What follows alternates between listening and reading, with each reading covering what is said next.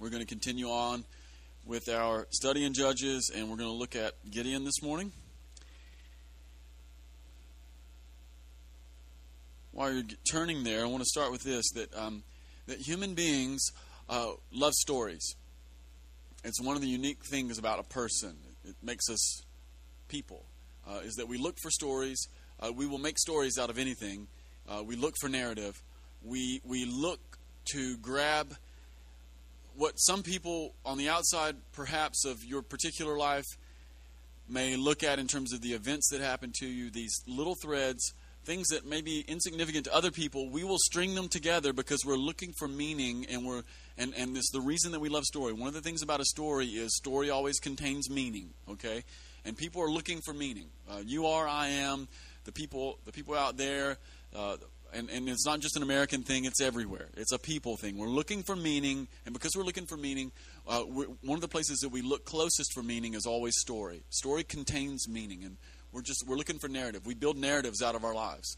Uh, we look at the long arc, of our life, and we, we want to see the narrative in it because we know somewhere in there there's the meaning. We're looking for that existential truth. It's one of the reasons that um, novels will almost always be more powerful than sermons. Um, one of my uh, favorite writers uh, is C.S. Lewis, and of course, a lot of you guys have read C.S. Lewis. Uh, C.S. Lewis preached probably what a lot of people consider one of the best sermons ever, uh, and it's a sermon called "The Weight of Glory." Anybody ever read "The Weight of Glory"? All right. He also wrote "The Weight of, Weight of Glory" another way, and it's called "The Chronicles of Narnia." Now, how many of y'all have read that? See, yeah, that's the thing. Um, I love both, but there's there's something about a story that's able to capture and hold meaning better than just telling. Showing is almost always better than telling. And in the church, we've made um, we've become masters at telling rather than showing, and we, we want to recapture some of that. So it's one of the reasons I really love uh, the Bible in particular. The Bible is this this arc of a story, and it's God's story, and it's and it's woven together. Now, there's a particular kind of story that we really like. Um, and you like it, and I like it. Um, people who are not even Americans like this sort of story. Um, any sort of story where there's an underdog who wins or a loser, like a one, like a mini, like someone who just loses their whole life and then they win at the end. We love that. We love comebacks. We love we love long shots. We love underdogs, and we love losers who turn to winners. And the other thing that we really, really, really like is we really like it when the story contains a bit of justice. If, if at the end of this, some sort of a turnaround, if at the end of the, a long shot or a, a comeback or, or an underdog, if at the end of the underdog story there's a bit of justice, then we really, really, really like that, right? We love those kinds of stories.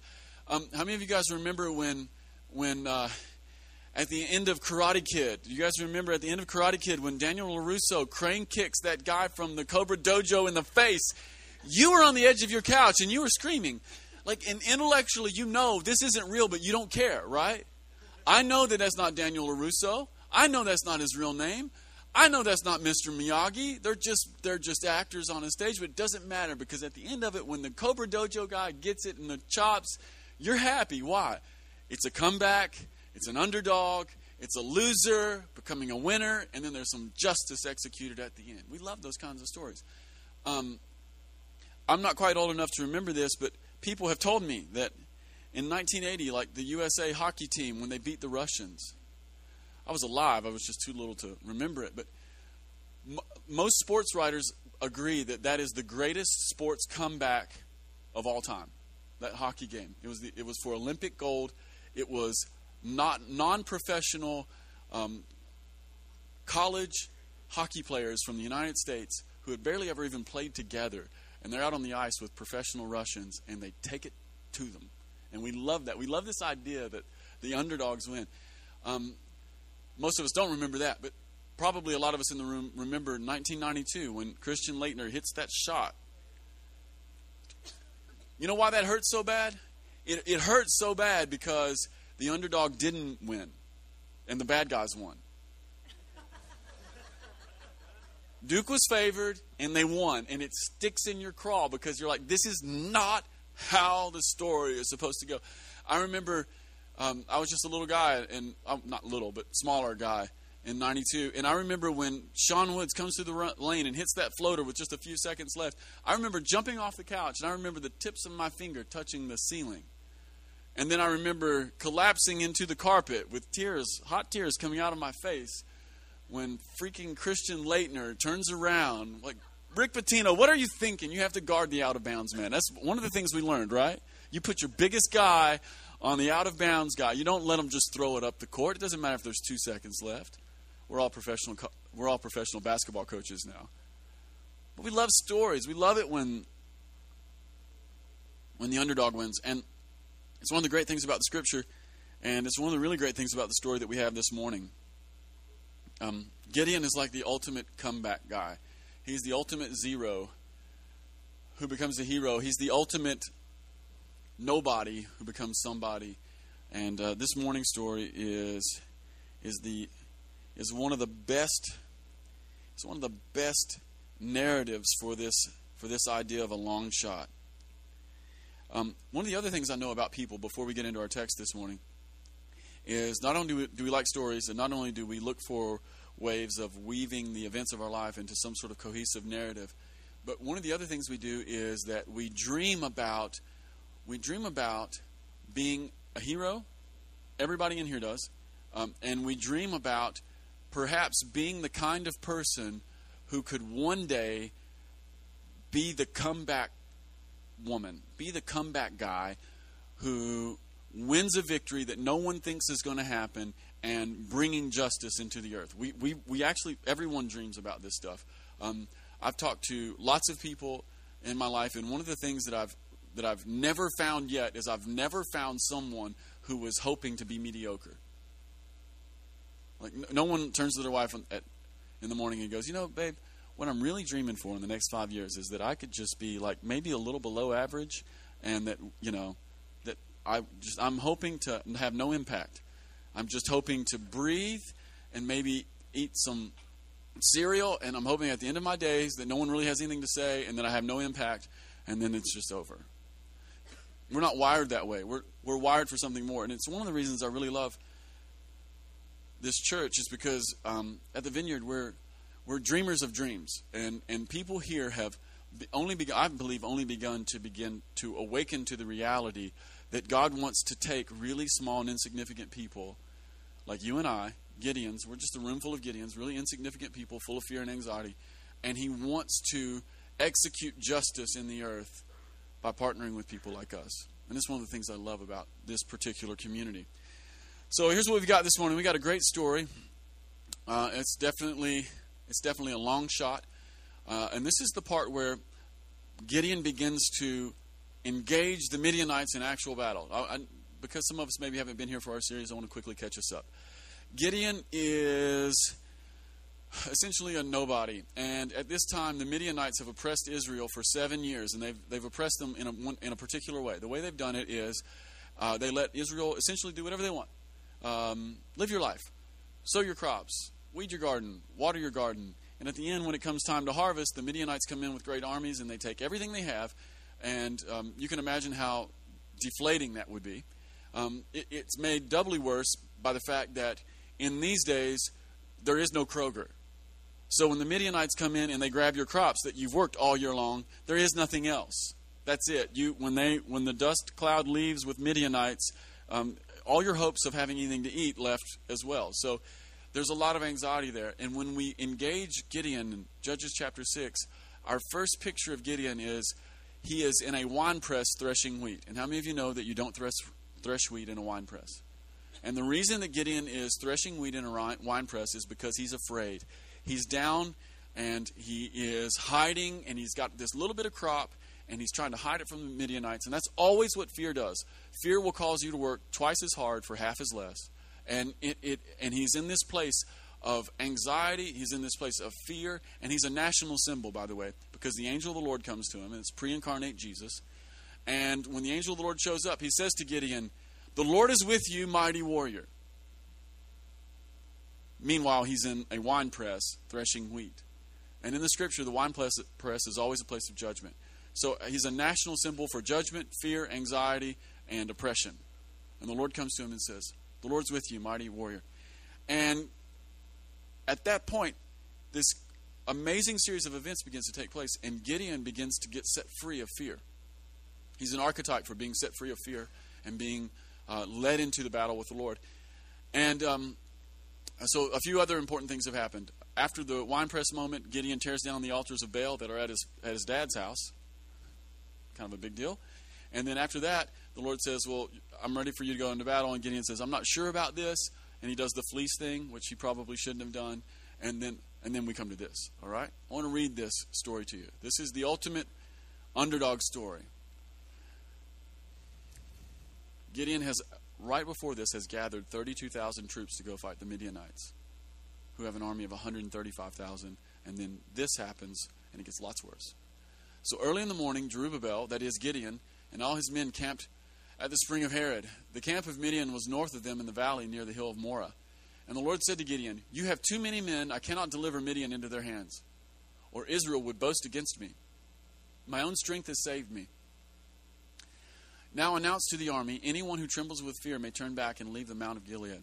So 22,000 men left. Whoa. While 10,000 remained. But the Lord said to Gideon, There are still too many men. Take them down to the water, and I will thin them out for you there. If you say, If I say, This one shall go with you, he shall go. But if I say, This one shall not go with you, he shall not go. So Gideon took the men down to the water, and there the Lord told him a very strange thing. Separate those who lap the water with their tongues as a dog from those who kneel down to drink. 300 men drank from the cupped hands, lapping like dogs. All the rest got down on their knees to drink. And the Lord said to Gideon, With 300 men that lapped, I will save you and give the Midianites into your hands. This sounds like a great plan. Let all the others go home. So Gideon sent the rest of the Israelites home, but kept 300 who took over the provisions and the trumpets of the others. Now the camp of Midian lay below them in the valley. Um, a couple things. So before this episode happens, Gideon has an army of 30,000 plus, and after this episode, he's got an army of 300. The army that they're about to go lay hold of is an army of 135,000.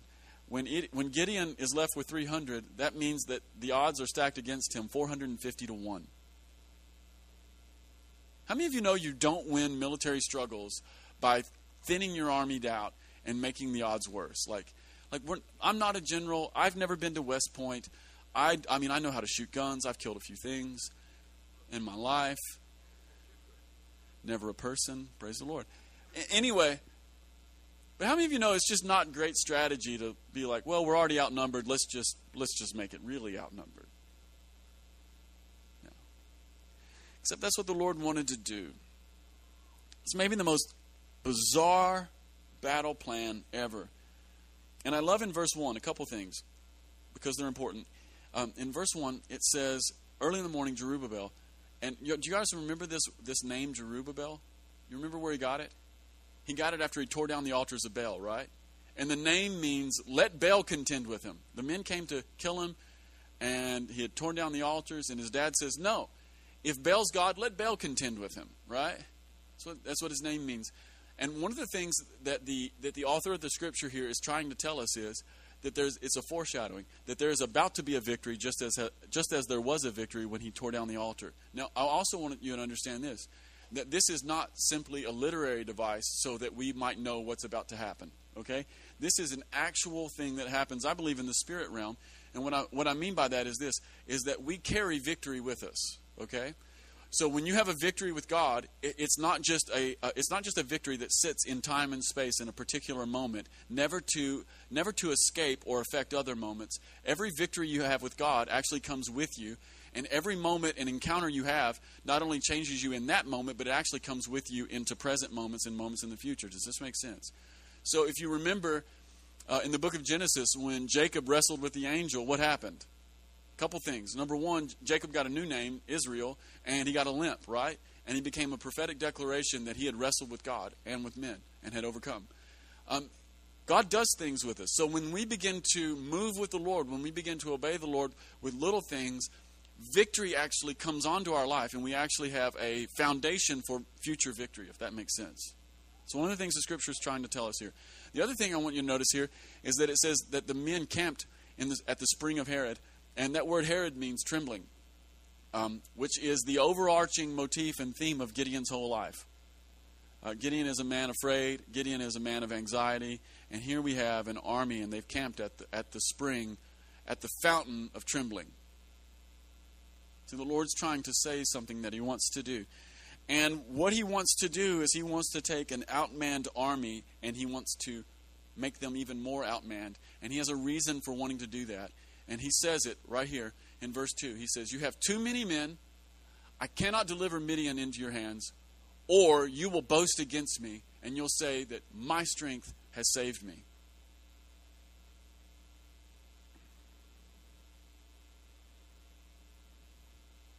I love this moment because none of us would would make a small army smaller.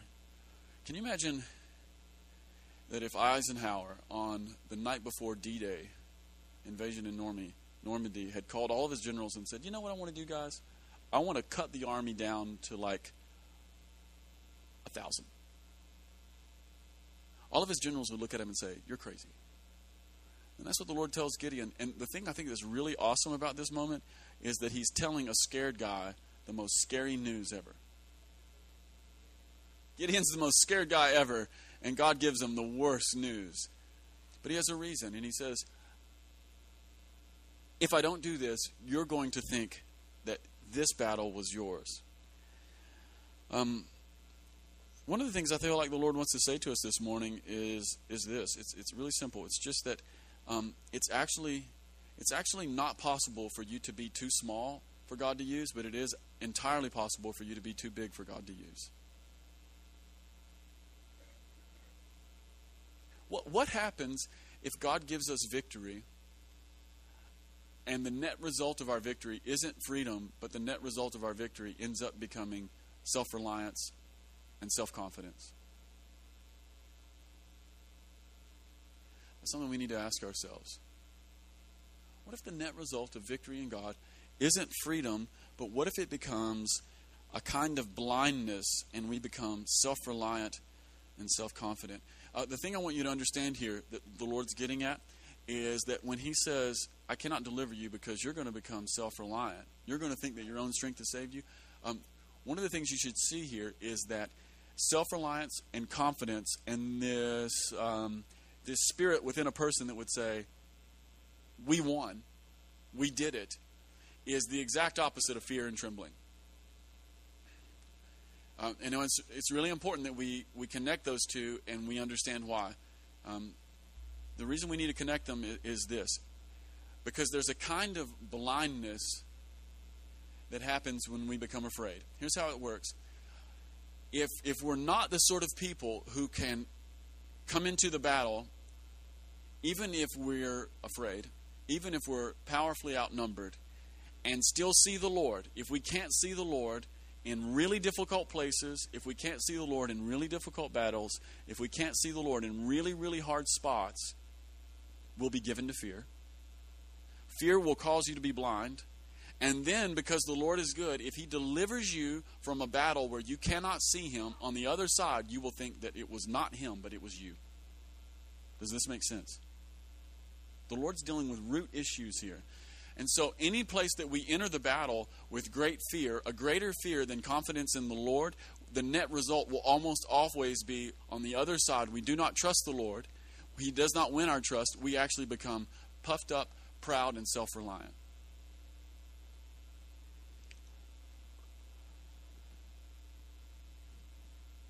In 2 Chronicles chapter 26, 15 and 16, King Uzziah had experienced great encounters with the Lord, and this is what it says of him in, in um, verse 15. In Jerusalem, he made devices invented for use of towers, cornered defenses, so that soldiers could shoot arrows and hurl large stones from his walls.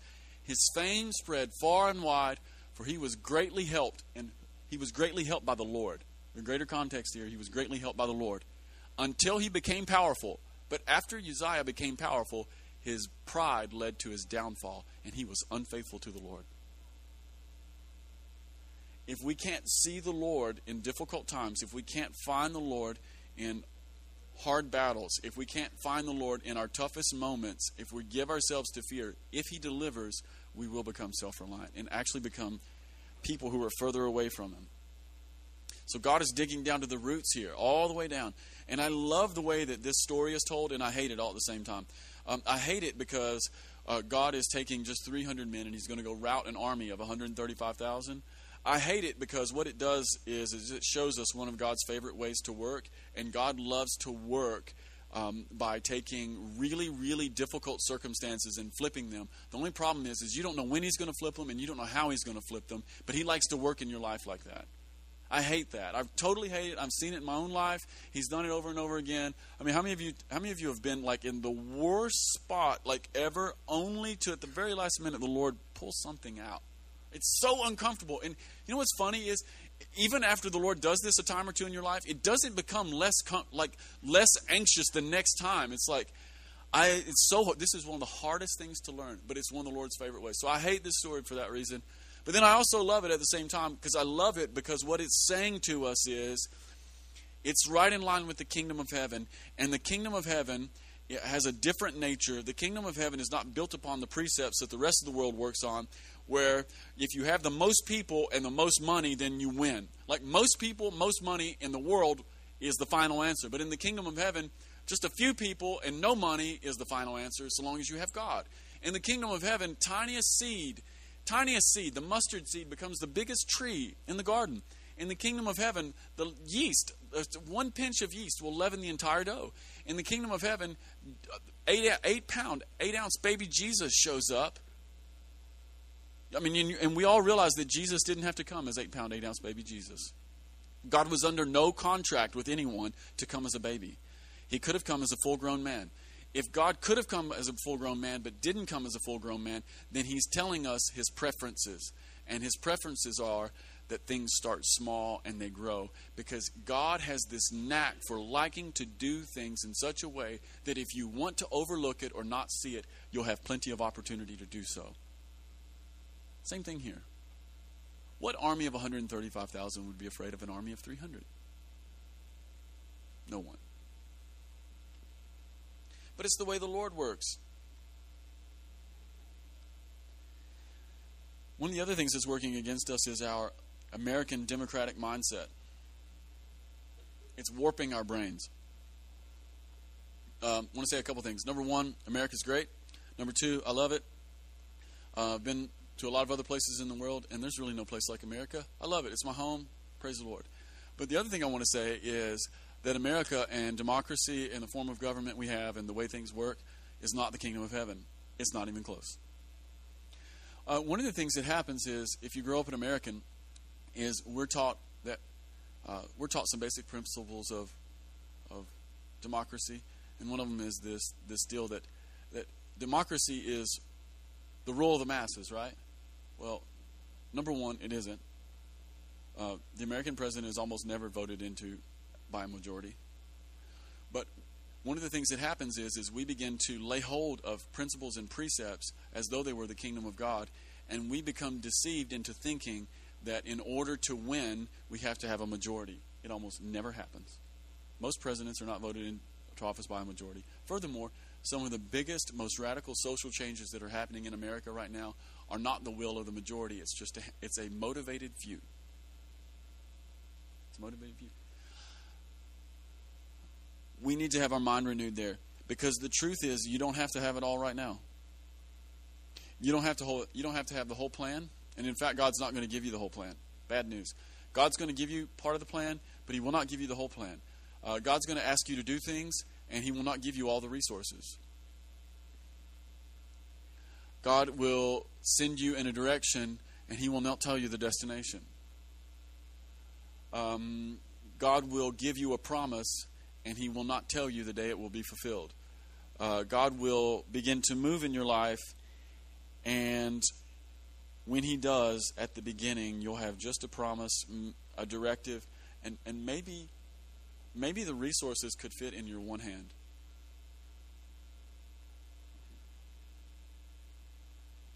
If the Lord has told you something, and if you don't have all the resources, and if you don't have the final plan, you're in a great spot.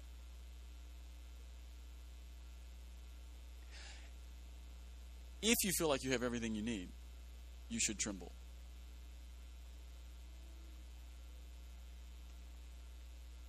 And then verse 9 and 10 gets really interesting. So, the most afraid guy in all the world has his army taken away from him. And then, verse 9, the Lord comes to him during the night and he says, Get up and go down against the camp because I'm going to give it into your hands. And then, maybe the sweetest verse in Gideon's whole life. But if you're afraid, go down to the camp with your servant Purah. The reason this is so sweet is because the first test that the Lord gave the men in dividing out the army was what? If you're afraid, go home. Right? Apparently, Gideon stayed. But now the Lord comes back and says, If you're afraid, I thought we were already through this, right? How many of you have ever realized that when you're overcoming things, that you almost never overcome your thing in one moment? You almost never overcome your thing in one moment. In fact, you almost never overcome your thing in 10 moments. Um, if it takes you 100 moments to overcome your thing, it doesn't mean the Lord isn't with you. It might mean the Lord is powerfully with you. It just may mean that it's hard. Not too hard for him, just hard for us.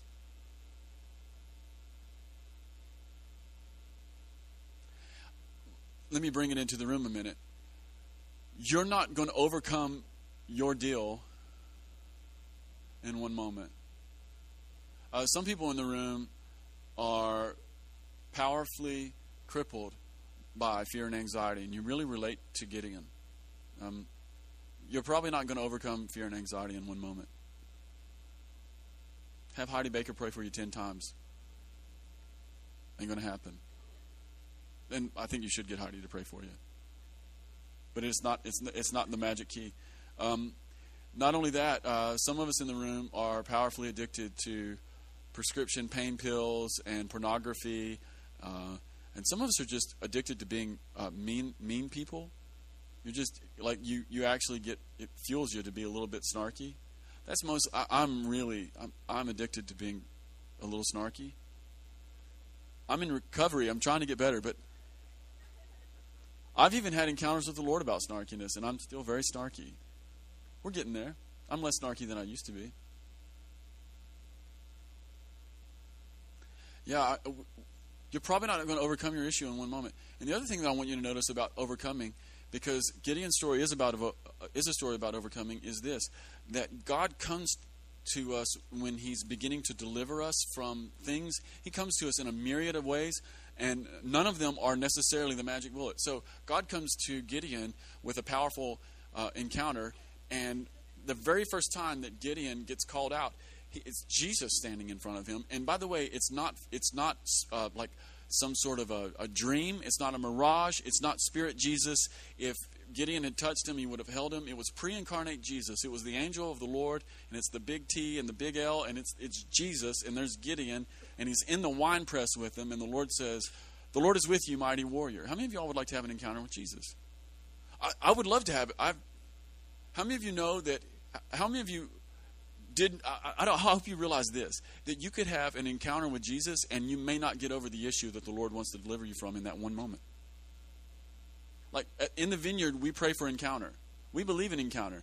But I want to tell you that encounter is not the only way, and it probably won't be the final way that the Lord leads you to take you out.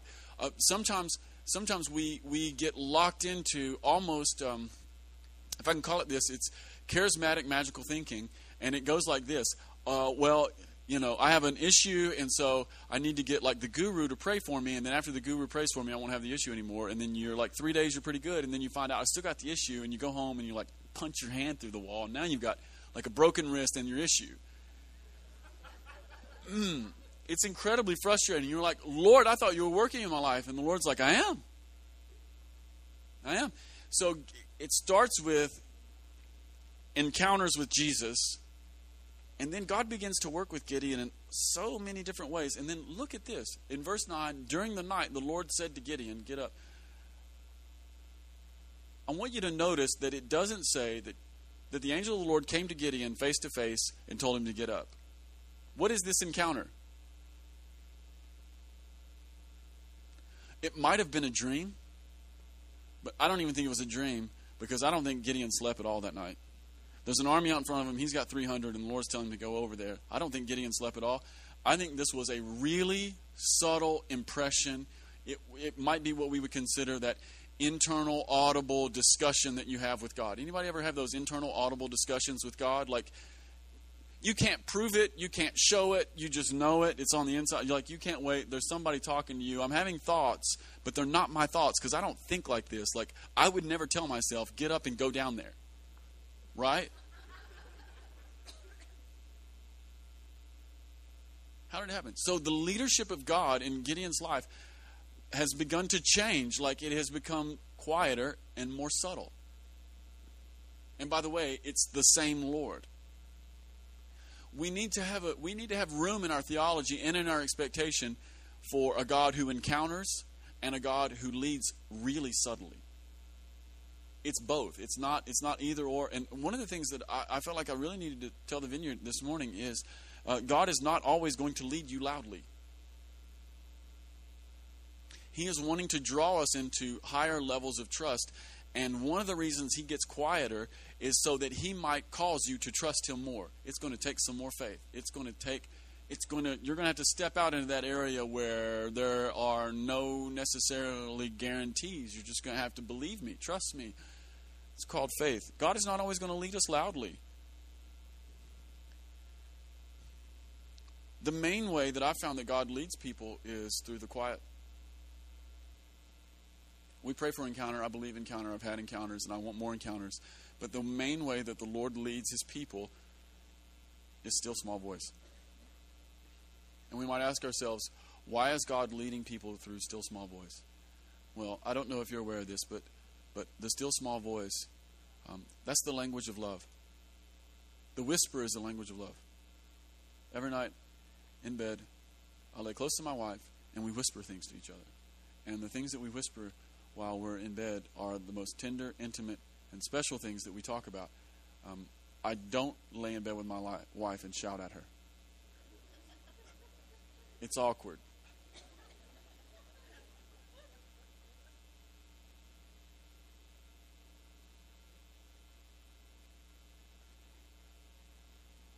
So we'll have encounters with the Lord that are loud, but then He is going to invariably turn the volume down in your life. And there will be seasons where it is though, if your expectation is encounter only, you will think God left you. He has not left you. Uh, there's two things that I've noticed about this kind of a duality and a rea- reality. Um, number one, there are certain people, and probably in the room, who are really open to and jazzed about a God who would encounter, and you're really upset and not really all that thrilled about a God who would whisper. And then there are other people in the room who are like, I'm really open to and I'm pretty excited about a God who whispers. I'm just not as excited about a, a, a God who a God who encounters.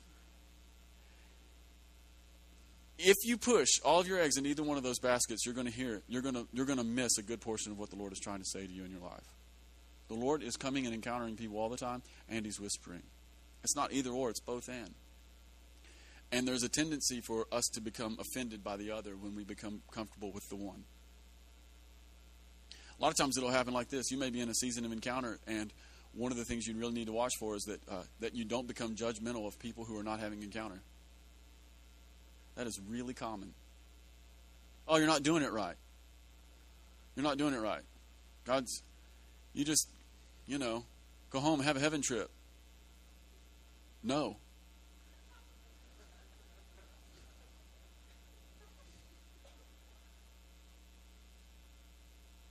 And then the other side of the ball is also true. People who are being led really subtly and led in the quiet, almost like whispering in the dark with your lover, they tend to become by, offended by people who are having an encounter. Like, why are they doing that? All of those are devices of the enemy to divide his church and to keep his full voice from being heard. And then I love the second part of what the Lord tells him. If you're afraid, go down and attack. but go to the camp and take your servant Purah. See, walking out our freedom and walking out our calling requires somebody by your side. Gideon is definitely afraid, and I don't know if you're aware of this, but he would not have gone alone. And if he didn't go down there, then he wouldn't have heard the prophetic dream that the Lord had given to the Midianites, and he wouldn't have been encouraged. And he, if he wasn't encouraged, then he wouldn't have come back and led the troops. And if he didn't lead the troops, then he wouldn't have defeated the enemy. And if he didn't defeat the enemy, then he'd forfeit the reason that he was put on the earth. You need a friend. You need a friend. And, and I see two things here. I see friendship being the key to overcoming overcoming the, the oppression that works in our lives, overcoming fear and anxiety, but I also see friendship being a key to walking in our calling. You need a friend. It's no accident that the Jesus, that Jesus that it's no accident that the Jesus. I love the Jesus. I love you, the Jesus. Um, it's no accident that the Jesus sent the disciples out two by two because you need a friend. Uh, one of my favorite stories in the Gospels is Mark chapter 2, and that's where there's a lame guy, and Jesus is preaching in a house, and the house is so full that he actually can't get in, into the house. And this lame guy has some friends, and they pick him up, and they tear a hole in the house, and they lower Jesus, they lower the guy into Jesus, and Jesus heals him. Now that story is about a lot of things, and most most Bible scholars are going to major on like forgiveness of sin, and then if you're a radical you're like if you're a radical charismatic, you'll preach healing out of that passage. And the thing that never gets preached is is friendship. And the truth is, there's an aspect of your healing that you may never get unless you have a friend to carry you to Jesus. Like there's an aspect of being set free from fear and walking in your calling and attacking the Midianites and setting your people free and being a judge and and, and establishing the kingdom of heaven in this region that you will never walk into unless Purah goes with you. Like you need somebody beside you. Like you need a friend. And one of the things I know about this community of people is that there's a lot of friends in here. And one of the things I can tell you is that the people who have friendships in this house are the people who are doing the most. The people who are isolated are the people who are doing the least. And one of the things that happens to people who don't have friends is they get mad at the people who do have friends. And they're like, well, I want to be your friend. Well, you know what? Most people can only have about 10 or 12 good friends. Did you know that? I'm about filled up. Just going to be honest. I love all y'all. I really don't. I've got I've got all the good friends I can have. But here's what you should do: you should go find some other mad, isolated people, and you should be friends with them, and then you'll walk in your calling. I mean, whatever. You can come over to my house, but if you're hoping that we're going to be best friends, it probably ain't going to happen. I got my best friends; they're awesome, but you need a best friend. You need you need a best friend. Oh, by the way, that's sociology. It's a, it's a proven fact you can only maintain about a dozen intimate relationships. Interesting that Jesus chooses 12. Smart Jesus. He's way ahead of his time.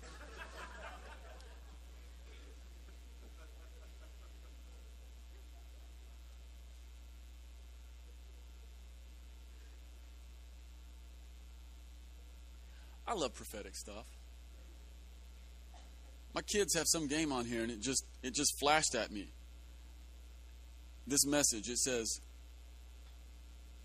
Injustice is everywhere. Your team's energy is full. Go fight.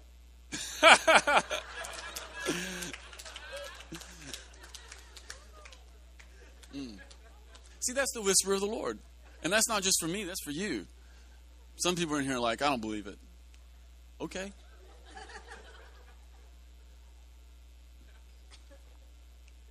That's unbelievable. I'm going to make a screenshot of this. It's incredible.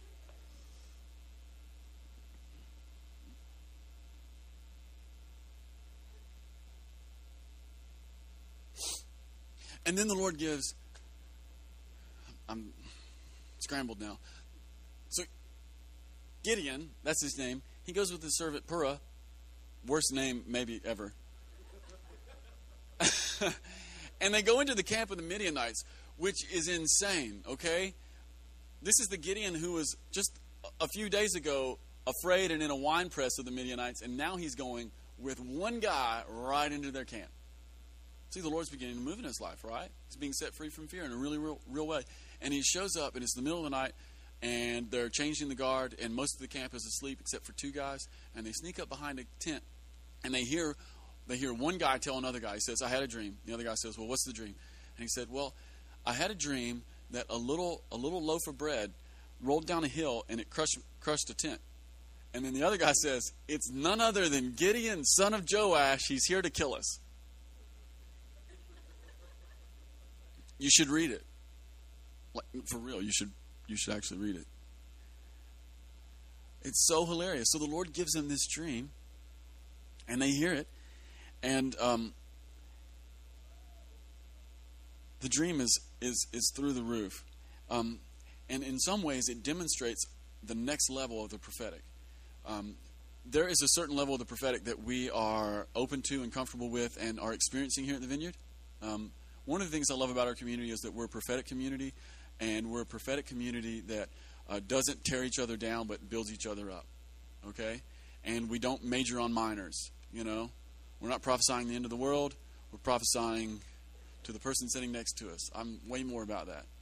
Um, but w- one of the next level of the prophetic is this: Can you hear the voice of the Lord in the mouth of your enemy? Sometimes the vo- sometimes the Lord is actually speaking through your enemy, and if you don't do what Jesus says, learn to love your enemy, you may not hear him and you may miss it. So the Lord gives a prophetic dream to his enemy, and Gideon has to be able to hear his enemy and hear the, the voice of the Lord in it. And he's so encouraged. It says, it says in, um, it says that in verse 15 that when Gideon heard the dream, he was so encouraged that he worshipped the Lord right there. And then he returned to the camp. Uh, and now this is this is what Gideon does. I want to read some verses to you here. He returns to the camp and he says, "Hey, get up! The Lord has given the Midianite camp into your hands." And he divided the 300 men into three companies, and he placed trumpets and empty jars into the hands of all of them with torches inside. No weapons. I just want to underline that. No weapons, just torches and trumpets.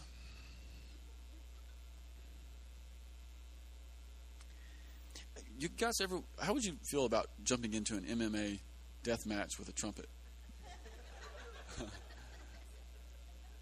Anybody want to? Anyone? Anyone want to go fight that, that Brazilian guy, that Victor Belfort, with a trumpet? Guy would take a trumpet, and he would he would he would rake you with it. I mean, he would take it right out of your hands. He would beat you in the face with it. Okay, not a part of the story. He says, "Watch them," and he says, "Follow my lead." This is great part 17. Watch me, follow my lead. When I get to the edge of the camp, do exactly as I do. Who is this guy? Vic, this guy, Gideon, he's transformed. He says, uh, When I and all who are with me blow our trumpets, then from all around the camp, blow yours and shout for the Lord and for Gideon. Gideon and the 300 men with him reached the edge of the camp at the beginning of the middle watch, just after they had changed guard. They blew their trumpets, they broke their jars that were in their hands. The three companies blew their trumpets and smashed their jars, grasping the torches in their left hands and holding in their right hands the trumpets they were to blow, and they shouted, A sword for the Lord and for Gideon. And then fear hits the camp, and the Midianites end up like hacking each other. Like Now I have a really important question here. When Gideon devises this plan, let's take the 300, let's divide them up, let's give them torches and little jars and trumpets, and let's surround them, let's blow the trumpets, let's smash the jars, and let's wave our torches. Um, where did that plan come from? I know you're tempted to say from Jesus or from God. It actually didn't come from God.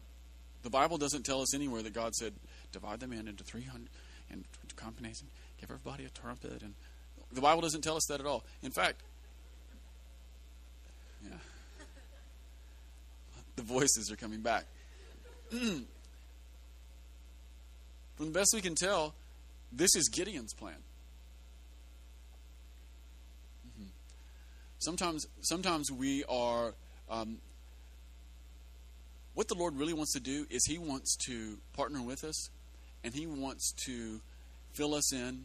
But there will become a moment when the Lord doesn't tell us what to do, and in the moment where He doesn't tell us what to do, what He really wants us to do is do what makes sense. Like wisdom is a really big deal. Like in James, it says, if you don't have wisdom, you should ask God because He gives it out freely and He doesn't judge you for being stupid. That's what it says. You can read it. I lost that thought.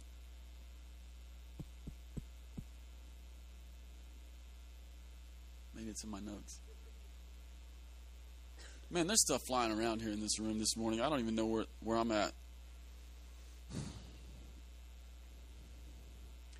Oh yeah, the plan didn't come from Gideon. The plan didn't come from the plan didn't come from the Lord, it came from Gideon. The Lord wants to partner with us and he wants to partner with us in a way that that maximizes wisdom so that we might when we don't know what to do, if we don't have a clear directive from the Lord, do the thing that makes sense. Goodness gracious, do what makes sense. And by the way, Gideon's plan, it capitalizes on the fact that he knows that the army of Midian is afraid, right? He heard the dream. I saw a little barley cake roll through and hit the tent. And the other guy says, It's none other than Gideon, son of Joash. He's going to kill us. And the Bible says that, that the Lord made him afraid. Gideon knew they were afraid, and then he devises a plan where we'll surround them, we'll break our jars, we'll blow our trumpets, that's the sound of war, and we'll wave our torches, and they'll think a great army has surrounded them. And then they started, panic hits them, right? Gideon just did what made sense. Like some of you in the room this morning are frozen because the Lord hasn't told you what to do next, and the thing the Lord really wants you to do next is do what makes sense. Like He's actually not going to tell you what the next move is. I know that's crazy. Uh, there are a lot of times where Heather and I have been stuck and didn't know what to do next, and, and uh, we prayed and we asked the Lord, and He didn't tell us what to do next, and then we prayed again, and He didn't tell us what to do next, and then we called the most prophetic person that we know, and they couldn't tell us what the Lord told us to do, and then we would fast, and then He didn't tell us what to do next, and then after months of this going on, then I realized, oh, He's not going to tell us what to do next, so we should just do something, and then we do something, and it works. Yeah, like the Lord is not mean. Man, that's the most theological thing I said all morning. The Lord is not mean. Like some of us think that He has this plan, and the plan is like is like this this one particular way, and that if and not only does He have the plan, but He loves the plan more than He loves us. Sometimes we're tempted to believe that He is more invested in the plan than He is in us, and I want to tell you it's not true. The Lord the Lord comes up with plans, and His plans are good, and they're good because He's good. But at the end of the day, He loves you more than the plan, and there will be a moment when He stops talking and He just wants you to make it up and go with it. Do what makes sense. Have some wisdom. Take some courage. Run with the ball. Throw the ball. Pass the ball. Hit the ball. Take a nap. Go on vacation. Eat a hamburger. Have an ice cream. I have an ice cream every day. I do. At 3 o'clock in the afternoon, it's the only thing that makes sense. You can set your watch. Hannah knows this, the staff knows this. You can set your watch by my run to Baskin Robbins. Must be 3 o'clock. Do it makes sense.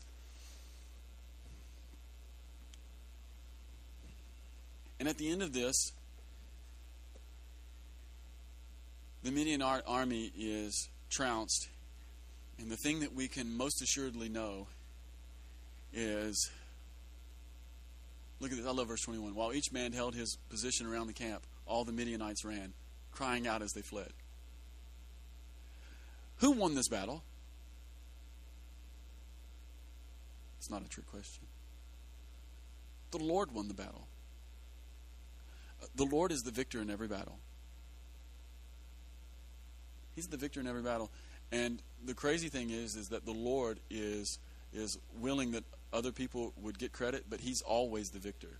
Like don't be fooled. Gideon becomes famous here, but don't be fooled. It was it was the Lord who won this battle. And it doesn't matter what's going on in your life right now, what battle you're in, what what hard spot you're in, what difficulty you're facing. Uh, the strength uh, for you to endure and to make it through and to win comes from the Lord. And when, when it does happen, it will be Him. Like this is the main thing that we've got to get this morning is we can't forget the Lord. That's why over and over again the Bible says, "Remember the Lord." Remember the Lord. Amen. Amen. My legs are tired, so I'm done.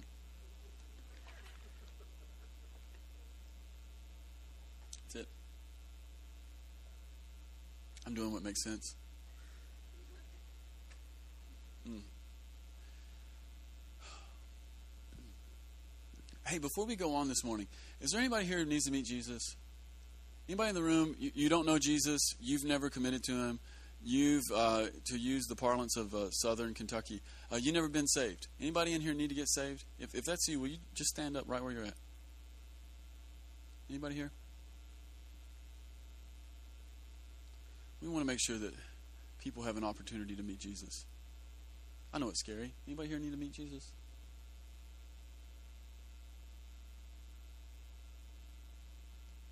All right. Hey, why don't everybody stand up? And let me pray for you.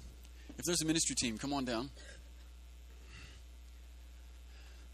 Also, while I was preaching, felt like I got a word of knowledge uh, for healing. Uh, anybody in here having uh, issues with your right eye? Like, feels like it's behind your right eye, right here, right here. All right, we want to pray for you. These guys right here want to pray for you for healing.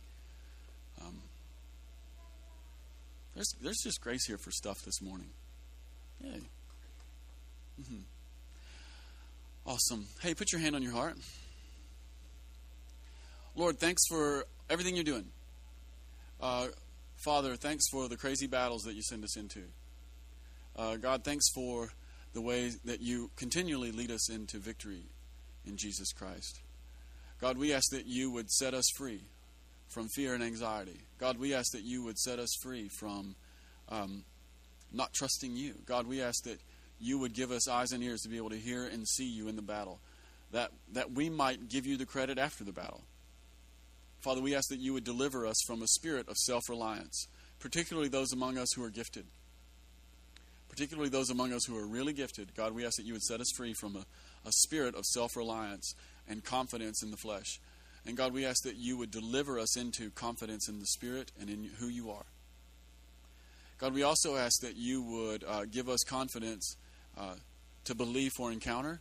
And God, we ask that you would give us confidence to believe in the whisper. And God, we ask that you would give us wisdom for when there's neither.